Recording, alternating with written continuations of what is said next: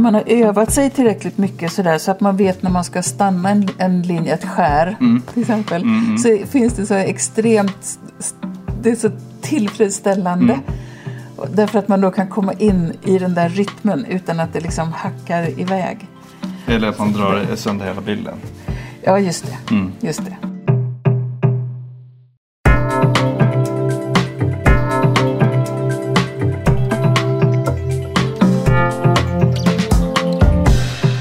Hur arbetar konstnärer runt om i landet med grafik idag?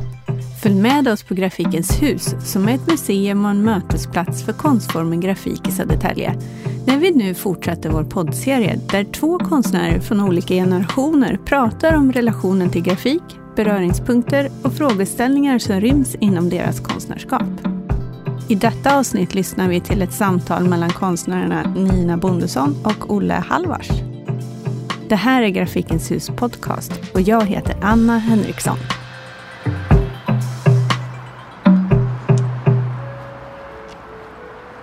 Idag har vi tagit tåget till Mölndal, strax utanför centrala Göteborg, för att möta konstnären Nina Bondesson. Med oss på resan denna gång är konstnären Olle Halvars. Hej! Hej! Hej! Äntligen! Hi guys! Nina, som i maj öppnade en stor separatutställning på Göteborgs konsthall, är känd för att sina verk utgår från den lilla människan och lyfter ofta fram dem som på olika sätt förblivit osynliga. Hennes bildvärld innehåller både existentiell smärta, humor och björnar, ugglor och hundar samsats med filosofiska tänkare och poeter. Ja, det luktar gott. Ja, här har nog luktat gott i 200 år. Ja. Olika verksamheter. Vill ni ta en liten sväng inom liksom, i själva verkstaden liksom, från den lilla trånga hallen? Absolut. Verkstadsverkstan. Olle Halvars verk är fyllda med lekfulla former och gestalter. Experiment och misstag för honom vidare i den konstnärliga processen. Inspiration hittar han ofta i naturen, som i förgreningar och kluster av rotsystem, eller samhällen uppbyggda av insekter och djur i skogen. Jag satt där uppe och funderade på, vad fan heter den där pressen nu igen då? Den snygga. Ja, den är så, det är Steinmesse och Stolberg.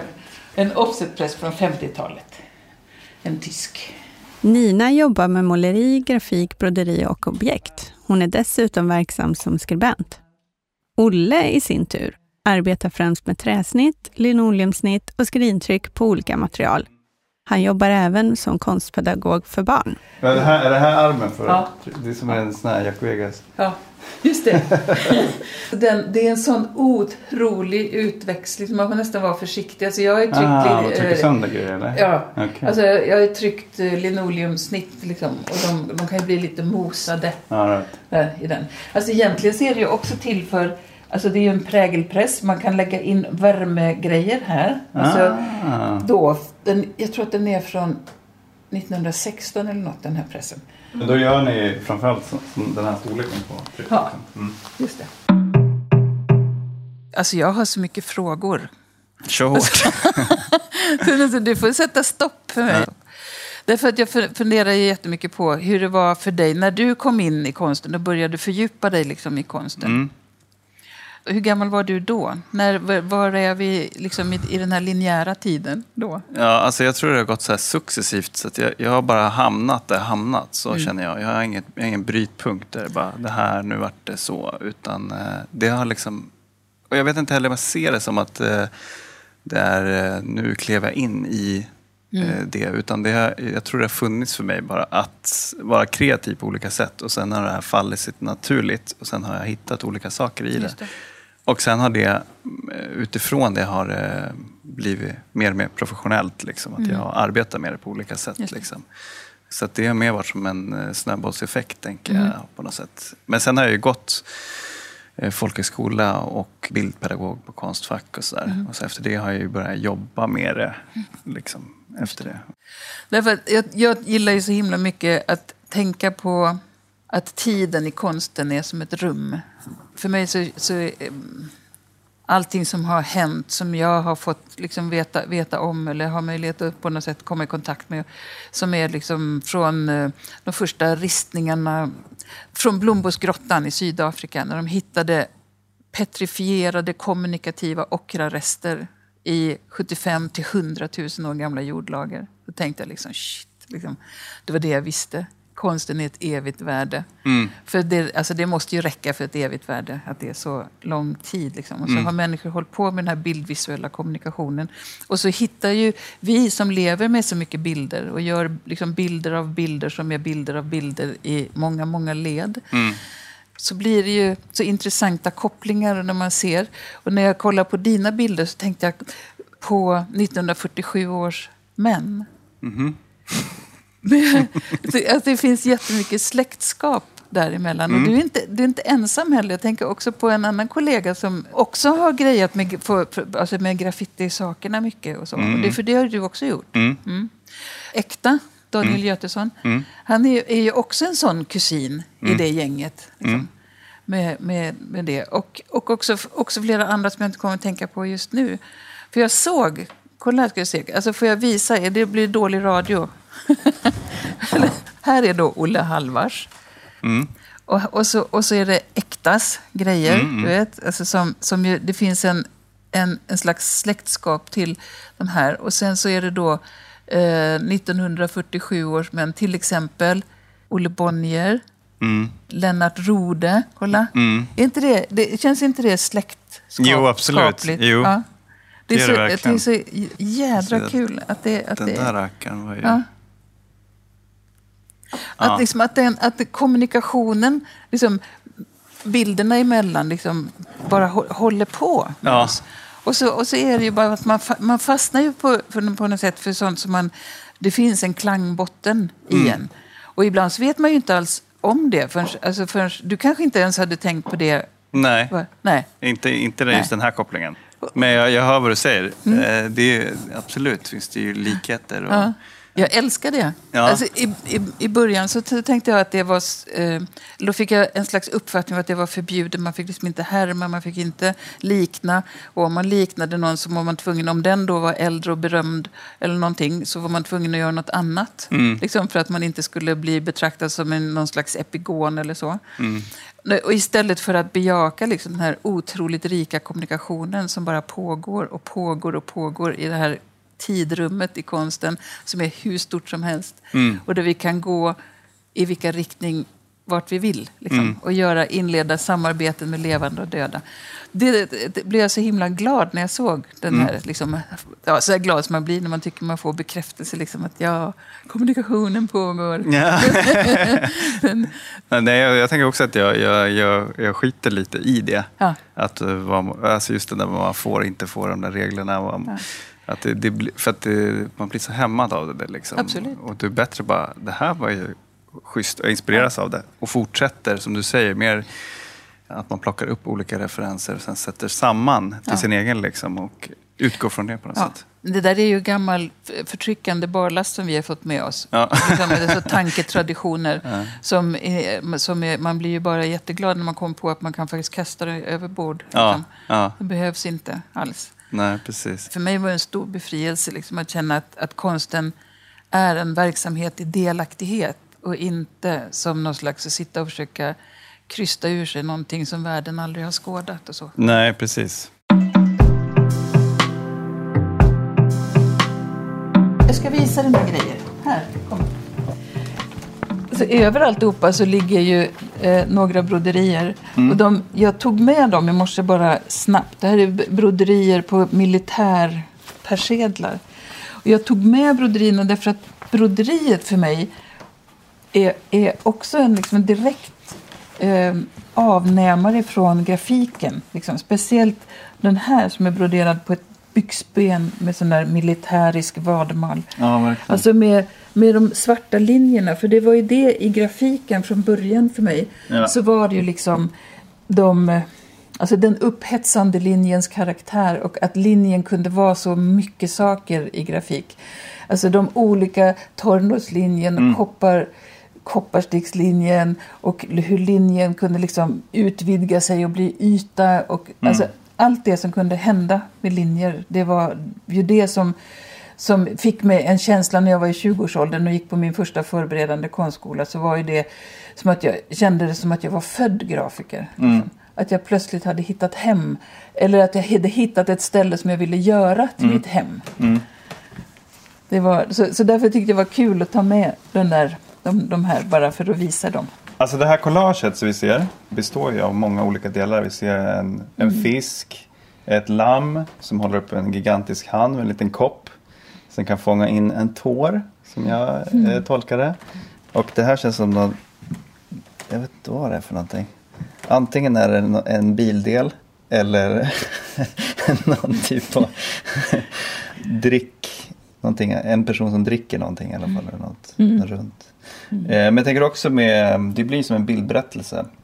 Mm. Har du en färdig idé hur du tänker kring hur du ska börja, eller är det saker du kommer på under tiden som skapar ett narrativ? Jag kommer på det under tiden. Jag börjar någonstans bara och så får det ena ge det andra, så får det bygga på. Så på det sättet så blir de här collageartade broderierna, de är ju som en slags dagbokshantering. Liksom. Och det där är massa grejer. Ja, det är massa grejer. Det är några gamla. Det här är ju ett litet sånt där vykorts stort linoleumsnitt från 1907 har jag skrivit på. Så, och det är det kanske. Så det här är ju en väldigt tydlig sån där, med den där svartvita rytmen liksom, som jag gillar så himla mycket. När man kommer in i att skära linoleum speciellt. Träsnitt har ju det är ju samma sak egentligen, fast linoleumet är ju lite mjukare och mer lätthanterligt på det sättet. Man har övat sig tillräckligt mycket sådär, så att man vet när man ska stanna en linje, ett skär till exempel, så finns det så extremt, det är så tillfredsställande. Därför att man då kan komma in i den där rytmen utan att det liksom hackar iväg. Eller att man drar sönder hela bilden. Ja, just det. Just det. Jag har också sett massa bilder på så här projekt som du gör med, att du jobbar med barn. Och liksom du är bra på det. Du gillar det. Jag tycker det är så jävla bra. Alltså det är ju också det här, precis det här som vi håller på med i den här bildkommunikationen. Så är alltså det som jag också absolut aldrig kan avstå ifrån, så är det precis det här att göra det med händerna. Därför att det finns, det är liksom den tillgängligheten som finns från det när man är pytteliten. Liksom bara innan man håller liksom en penna mot ett papper liksom, och upptäcker att man kan göra spår. Och sen så är det ju ett litet barn som är 3-4 år kan ju göra avancerad kommunikation. Verkligen. Med hjälp av så enkla medel. Ja. Och sen kan man fortsätta hela livet, och det kan liksom, man kan fördjupa det och utveckla det och komplicera och få göra det mer komplext och göra liksom, gå in i olika sorters konstnärliga gestaltningsmöjligheter och så. Det är hur långt som helst. Alltså, det är bara oändligt. Ja. Den kombinationen liksom, av det lättillgängliga och den komplexiteten i förhållande liksom, till hur vi lever och vad vi vill försöka förstå av det här. Och jag tänker också, jag kan flätta in också när jag liksom, för att jag fick ju frågan om vem vill du samtala med? Och då föreslog jag dig. Då gick jag framförallt på bilderna. Vi har ju träffats en gång. Så att, det var ju bara på en utställning. Så här. Men och då tänkte jag också det. Att jag kunde se den typen av lekfullhet som jag också vill liksom vara i på något sätt i alla fall. Och som är lite åt det naiva hållet. Och kanske barnsligt på ett sätt. Liksom, eller på ett positivt sätt. Eller direkt kanske man ska, som du sa. Som jag verkligen så här, inspireras av väldigt mycket. Att man liksom, typ du kan ju också så plocka saker så här. Rent faktiskt. Att bara, ja men det här är en människa med ett varghuvud.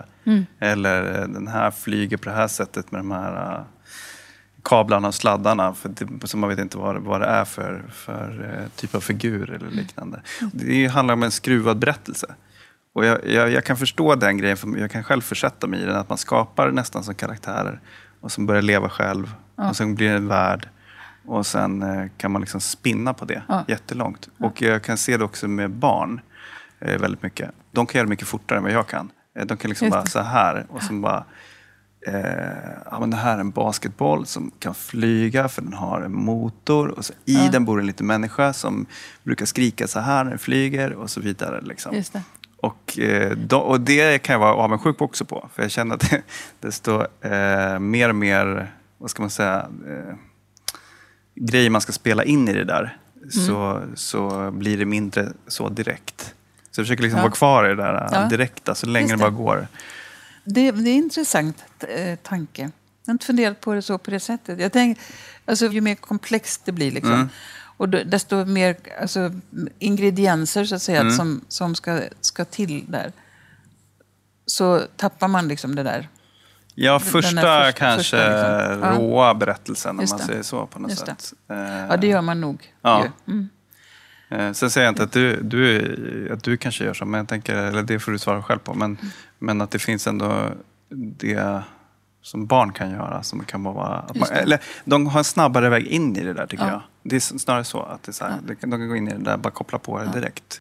Alltså jag tror att de har ofta större förmåga att inte ha liksom den verkligheten som självklar referens. Exakt. Utan de kan upprätta andra referenser. Exakt. När jag är där i konsttillverkningen, så har jag som en strävan efter att skapa så stor frihet åt mig själv som möjligt. Att det är, och då får jag hjälp av, alltså jag använder mig av fiktiva karaktärer, några stycken, en handfull liksom, som bor längs en gata. Som jag kan de får hålla på med frågeställningar som inte har några sådana där referenser. Alltså så där jag kan släppa det. Därför att om jag själv ska göra det hela tiden, då är det så lätt att man känner att man måste man halkar in i det där. Därför att man är ju den där vardagspersonen. Liksom. Det är ju inte som att man går in i ateljén och så blir man plötsligt liksom, ett barn. Nej, precis. Eller så. De upptäckte jag ju att det blev ju väldigt hjälpsamt. Vad har du för sätt att komma in i den typen av värld? Alltså, jag har de namnen, de figurerna, de liksom, som, de är ju inte litterära figurer på det sättet att de har liksom någon slags progression eller liksom utveckling eller någonting, utan de är ganska där de är liksom. Det händer inte så mycket. Signora Canedotto är en, hon är alltid lika gammal som jag. Jag vet inte varför det blir så. Elena är en annan som alltid är lite över 30 år. En självlärde lingvisten som forskar, eller Jeremia, han forskar i sitt kök, han har en assistent, han har en hjälphund. De är så uttalade alltså? Visst, och allihopa heter sig italienskt. Alltså Jeremia imrar om, han kanske är mera så här från Ungern eller så. Och Hyperion är deras hjälphunden. Canedotto är ihop med en gubbe som heter Signor Caradori, som liksom aldrig gör någonting nyttigt. Man bara ljuger. Han ligger ner jämt, latar sig och ljuger ihop skit. Jättejobbig. Det är ramen på något sätt. Men den ramen, det är lite som... det gör inte dem till personer. Det gör dem mer till egentligen till kastruller och karotter. Liksom, som jag kan ha saker i. Liksom.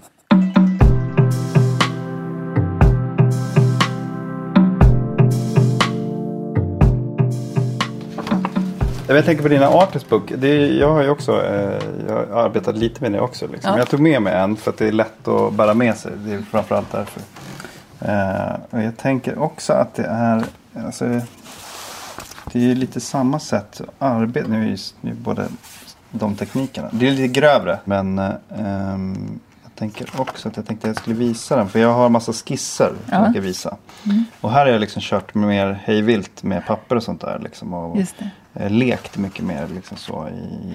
Alltså har du berättelser här nu, kolla på den här grön som du har tryckt i grönt och vitt där, så är det en kvinnofigur på en hundhästfigur som, och man ser streck från munnen att den skäller, hon håller ett svärd så här, höjer svärdet liksom, och, alltså har du en berättelse sitter andra figurer här också. Någon som ser ut som Ku Klux Klan. Mm, precis. Mm. Ja, men alltså, det är till och med en sån här butterfly-kniv som man fast på 90-talet. Som man fällde ut på ett visst sätt. Jo, men jag arbetar liksom med den. Här är ju den. Okay. En teckning eller en skiss. Så det, där började jag. Så hur jag ville att den skulle se ut. Sen glider den ihop med så när jag ska göra själva trycket. Ja. Det är lite som jag tänker att du arbetar också. Att man börjar kanske med den där. Jag vill ha någonting urilska på något sätt. Vill jag få fram. Och sen satte jag det i en scen med någon så här slags världsherravälde. Liksom. Just det. Och hur man spelar om liksom, politiken i världen eller liknande. Och så är det de här olika karaktärerna som gör det. Och då ser man här hjältefiguren som kommer in från sidan där. Just det. Eller som en motpol, jag vet inte. Och när jag tryckte det så tryckte jag liksom, det här hela uppslaget är grönt. Mer för att jag kan vara lat. Så jag bara körde alltid en färg så. Men det funkar ju. Alltså det är ju det funkar jättebra. Det är därför jag fortsätter. Snyggt. Ja. Ja. Så, man ska inte underskatta lättjan. Nej. Det är därför jag håller på med det här också. Det är skitkul ut. Ja.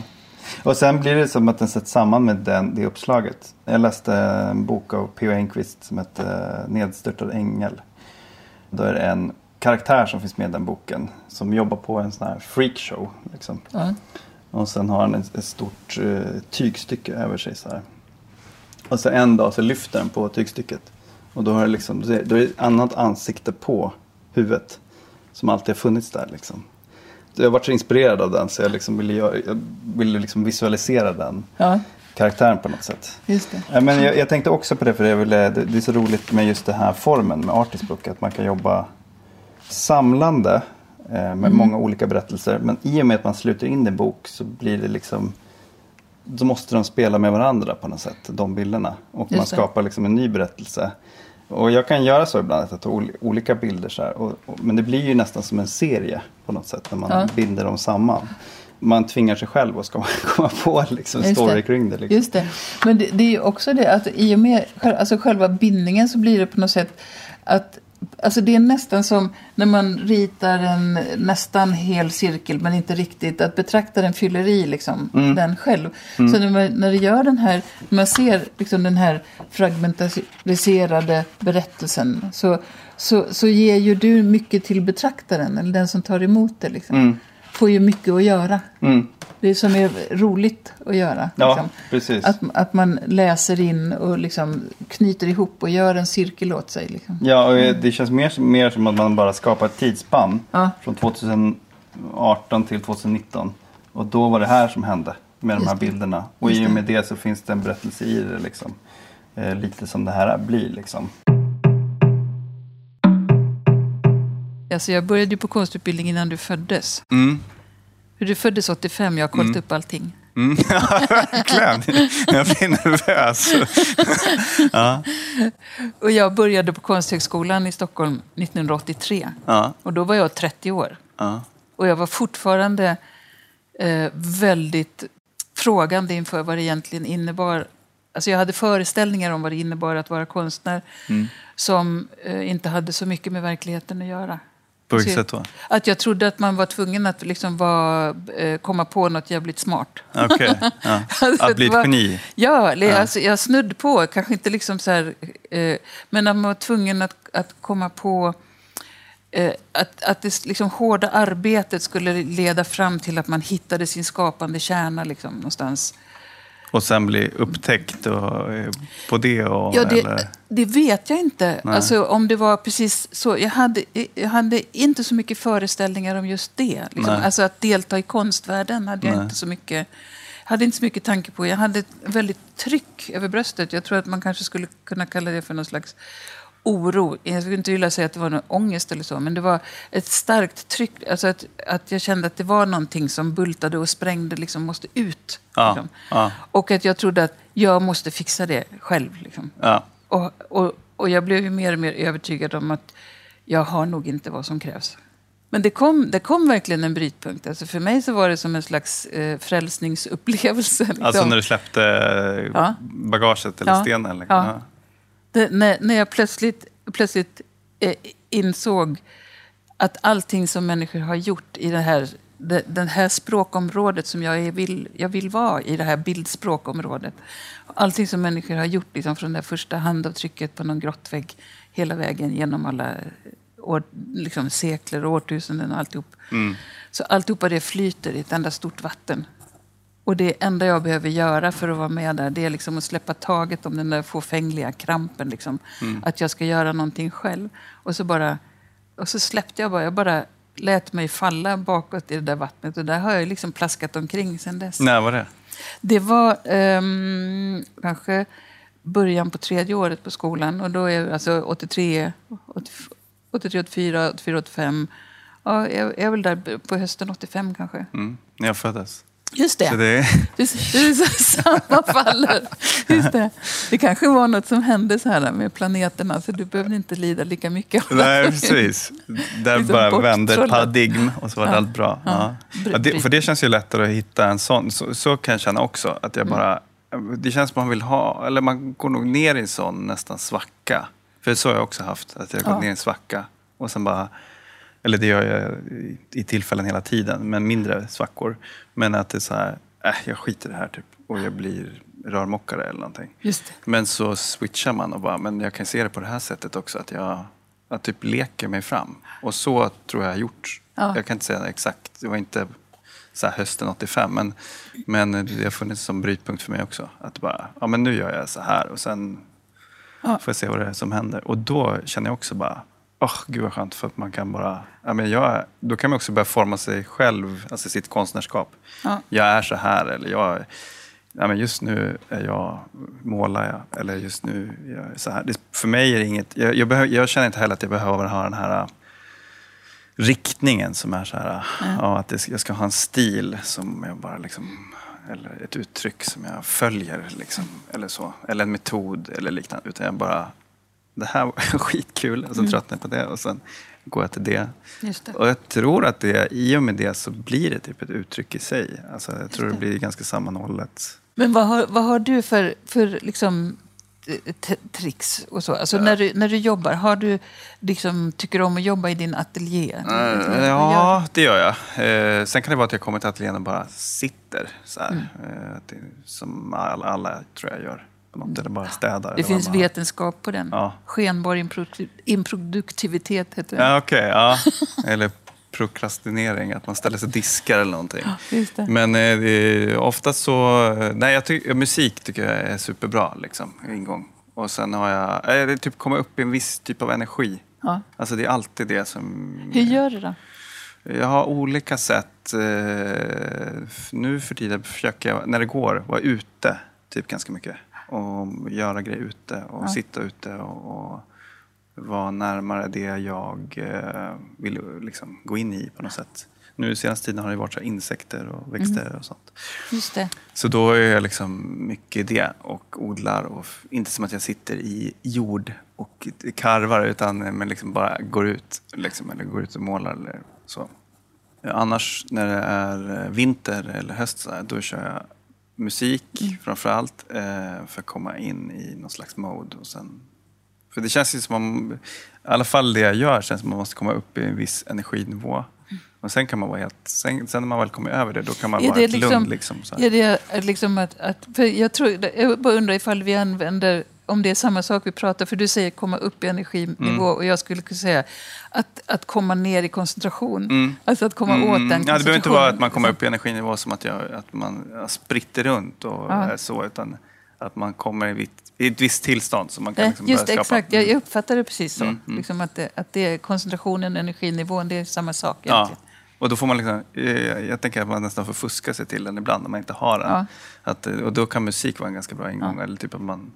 Det handlar om humör, alltså vad man är med om och så vidare, vad man är. Just det.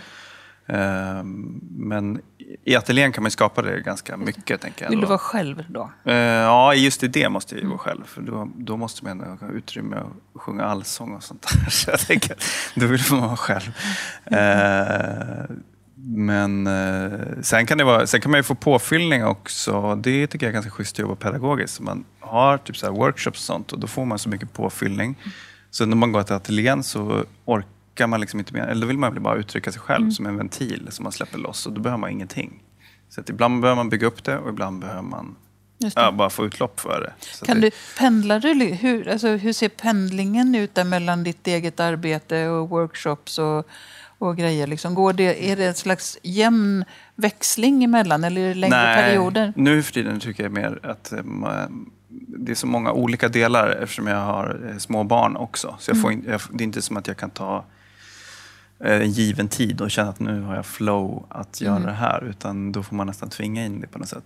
Så att det blir mycket mer hitta nycklar för att få till det. Liksom, så här. Och pedagogiskt så tänker jag att det är lite lättare. För man kan göra på olika sätt. Så här. Men just att hitta det när man ska skapa själv, det är inte lika enkelt. Men jag har också så här... Det som är bra med grafik tycker jag är att man har olika dagar. Så om jag känner så här, men det här är en dag som är skit eller liksom, jag kommer inte komma någonstans, då kan man ställa sig och trycka. Liksom. Så jag försöker ladda upp så jag kan trycka. Ja. Och sen andra dagar, då bara, det här flyter hur bra som helst. Nu inget tryck, utan jag måste bara sitta ner och skissa eller rita. Sånt där. Så att det är lite olika...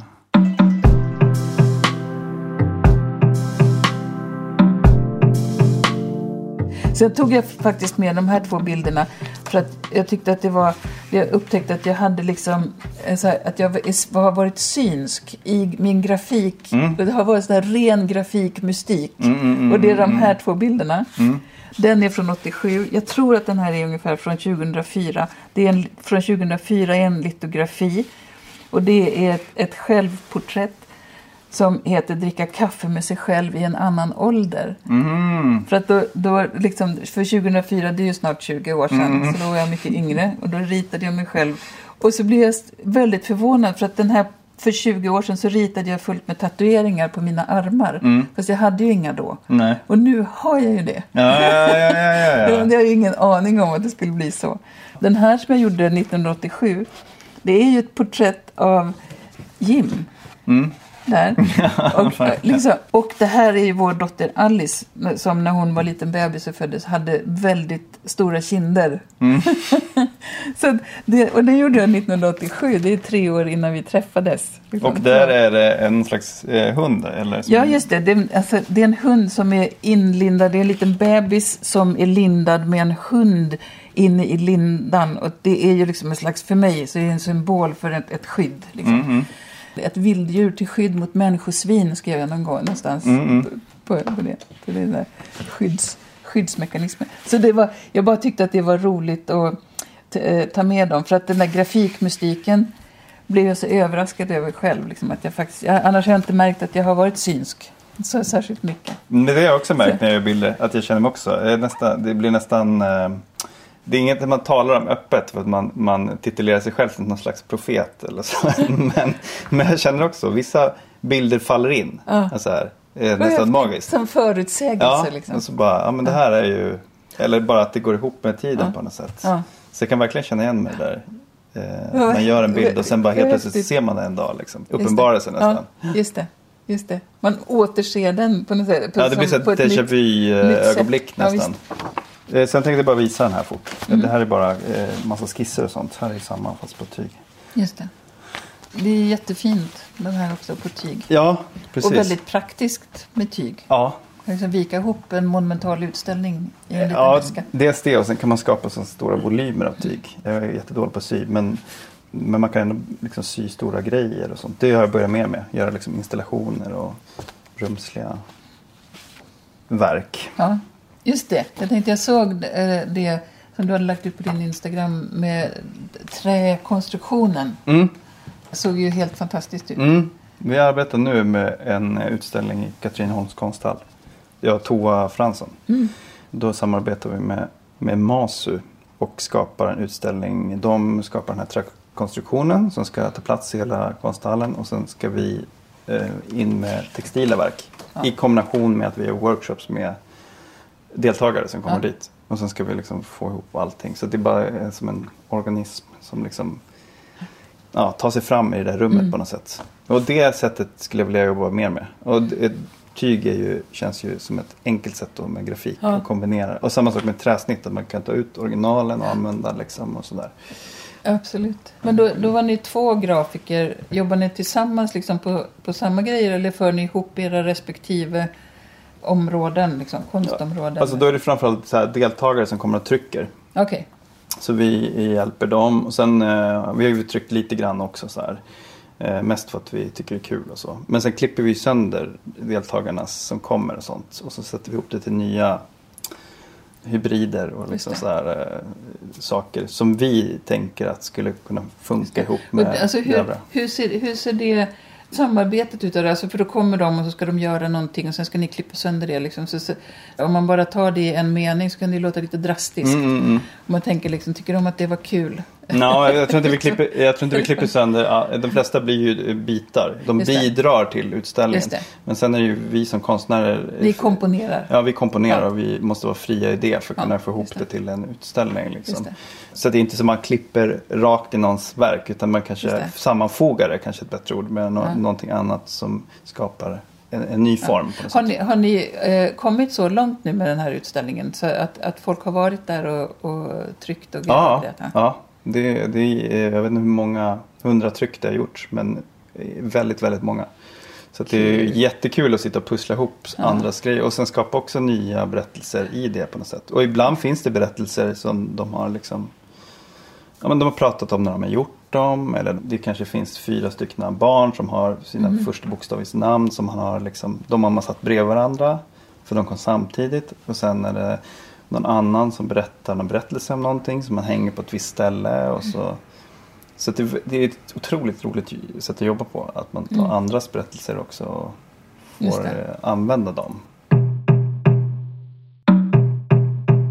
Jag har tänkt väldigt mycket på det här med alltså grafikens plats och position i samhället, i min egen konsttillverkning, i konstvärlden, och blivit genom åren liksom varit väldigt trött på att grafiken blev skitnödigt behandlad. Liksom, som att det var bara så här teknik och det var nördigt och det var pinsamt. Och hantverket var liksom ute i kylan och det var liksom jättetråkigt. Jag träffade en curator för faktiskt en grafikutställning i ett annat land. Så vi pratade engelska och han sa "Be printmakers. It's fine to be a printmaker. But don't talk about it. Don't talk about techniques. Nobody is interested. The public is not interested.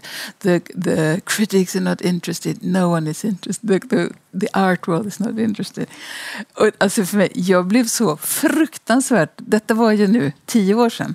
Jag blev så fruktansvärt provocerad. Liksom, så att jag alltså, krävde att få göra ett genmäle, liksom, för att svara på det han pratade om.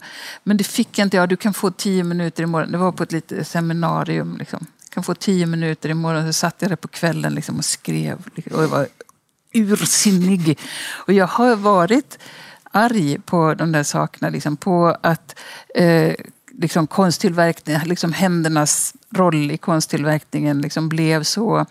bara utspolad som ett litet stackars barn med badvattnet. Liksom, när det, liksom, det här stora konceptuella paradigmskiftet och så. Och där rök ju grafiken också. Liksom, och så fick ta mycket stryk. Alltså.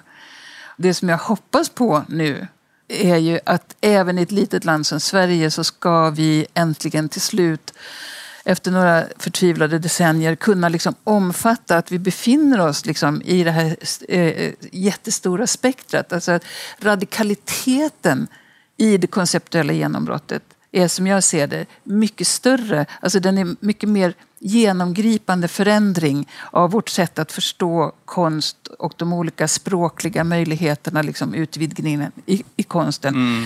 Alltså vi har inte riktigt fattat ännu hur stor förändring det egentligen är, som vi fortfarande är mitt uppe i. För det var ju inte så att bilderna försvann. Det var inte så att grafiken försvann, att hantverket försvann, att liksom, det teoretiska eller datorerna eller båda alltså, tog över och ersatte och så. Utan det är ju ett stort brett spektrum. För ett litet land som Sverige som har en liten konstscen så är det svårt. Liksom. Ibland så känns det ju som att den inte är större än en lastpall. Liksom. Och så är det en liten ponny med ett litet trick i taget. Liksom. Men vi har ju, liksom, vi behöver ju inte alls begränsa oss på det sättet. Liksom. Det liksom känns lite gammeldags att göra det. Och jag tror liksom att den strålande framtiden är vår. Mm. Håller du med mig? Jag kan inte säga nej. Vågar inte säga nej. Ja, men det är klart jag håller med om det. Och jag tror att... men jag tror både och att det finns... Dels har jag tror grafiken... Nu har ju du har ju levt längre så du har ju sett mer av vad grafiken har utvecklats. Men det jag har sett är ju dels att det har fått en position. Kanske ofrivilligt. Men ibland sätter det sig i en position också. Som jag också kan bli trött på. Att man är kvar i vissa saker som man kan också bli lite trött i. Alltså, på vilket sätt menar du? Jo, men att det kan vara kvar i bara så här...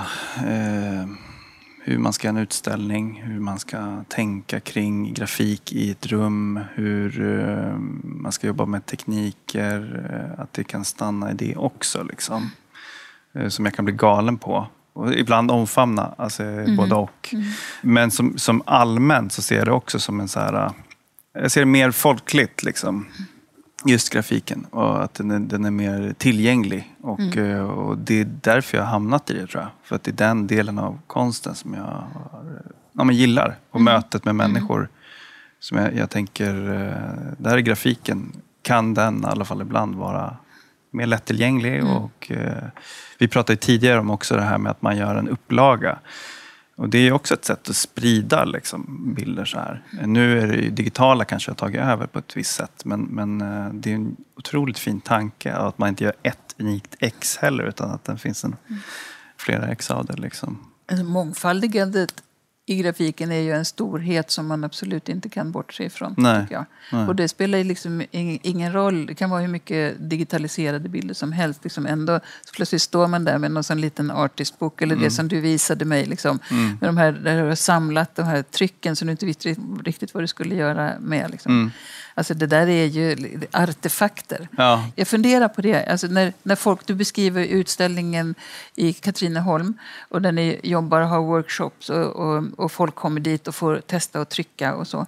Så då är ju det att liksom med ett intresse och komma liksom till en väldigt akut situation där man verkligen handgripligen får testa någonting. Och så få ett avdrag, ett tryck liksom, eller kanske till och med 2 eller 3 och se liksom att man kan göra det.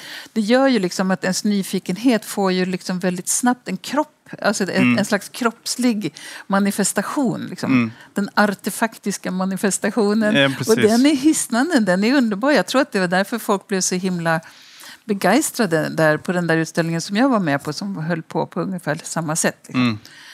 Att de blev alla i alla åldrar blev kolla liksom. Att det är någonting med det där. Liksom. Ja, just det där fysiska också tror jag. Och det taktila. Ja, du nämnde liksom, den kombinationen. Liksom. Också att man går liksom någon sån här genväg förbi att hur man har lärt sig rita genom alla år. Och sen kommer man in i grafiken som är mer att man hugger eller klipper. Eller... Många slutar tänka att de ska rita eller sånt har jag sett. Att man bara, men då gör jag så här. Och så vart det är och så vart det skitbra. Så här. Och så blir man nöjd över den liksom, delen istället. Som, typ teckningen kan vara så otroligt laddad liksom, på ett helt annat sätt. Ja, eftersom man har haft teckning eller bild genom skolan. Det. Och man har... Alltså referensen till teckningen är ju det att nu måste jag med min hand och den här pennan liksom göra någonting som inte blir pinsamt utan nu ska det bli jättefint helst och sådär. Och så blir man så utlämnad där på något sätt. Alltså men när man får liksom hela den här situationen och man har liksom materialen och tryckpressarna och karvandet och det fysiska som du sa. Också att föremålet, att bilden har liksom en helt annan kropp än vad man lyckas åstadkomma med. Det blir fortfarande pennan och pappret blir så... Det är inte alls på samma sätt kroppsligt riktigt. Nej. Fastän det egentligen är det. Men upplevelsen tror jag blir starkare när man får en sån där skjuts. Hela grejen är det ju naturligtvis. I ett sånt rum där det pågår en sån aktivitet. Liksom. Det är roligt helt enkelt.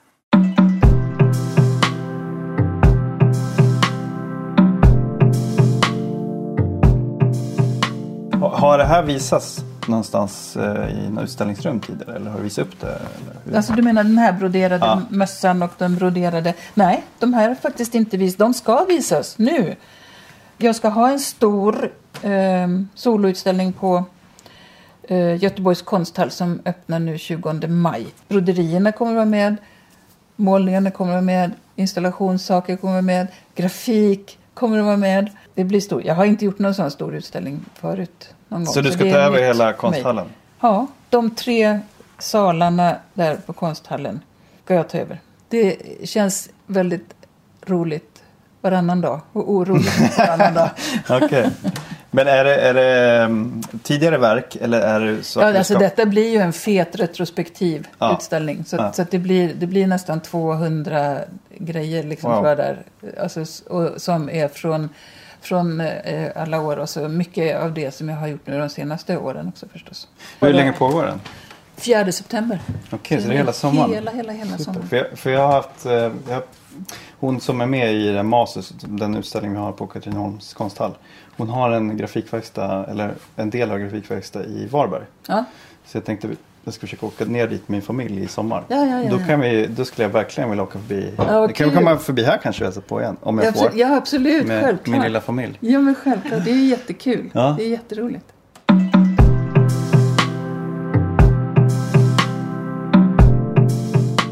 Tack så mycket för att vi fick komma hit. Superintressant. Och också, jag var lite nervös. Man är alltid inför samtal. Att det bara, men nu kändes det mer som att det flöt på. Så man ville fortsätta prata när de stängde av micken. Liksom.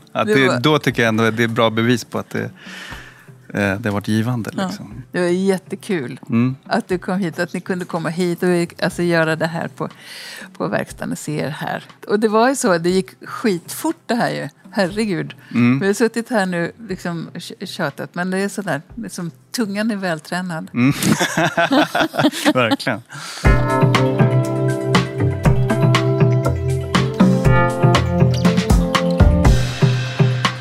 Grafikens hus följer ni bäst på Instagram och Facebook. Gilla oss gärna där så ser ni hur vi under året fortsätter vår genomlysning av grafiken och alla andra projekt vi gör i Södertälje. Vi finns såklart också på grafikenshus.se. Tack till dig som lyssnar. Vi hörs!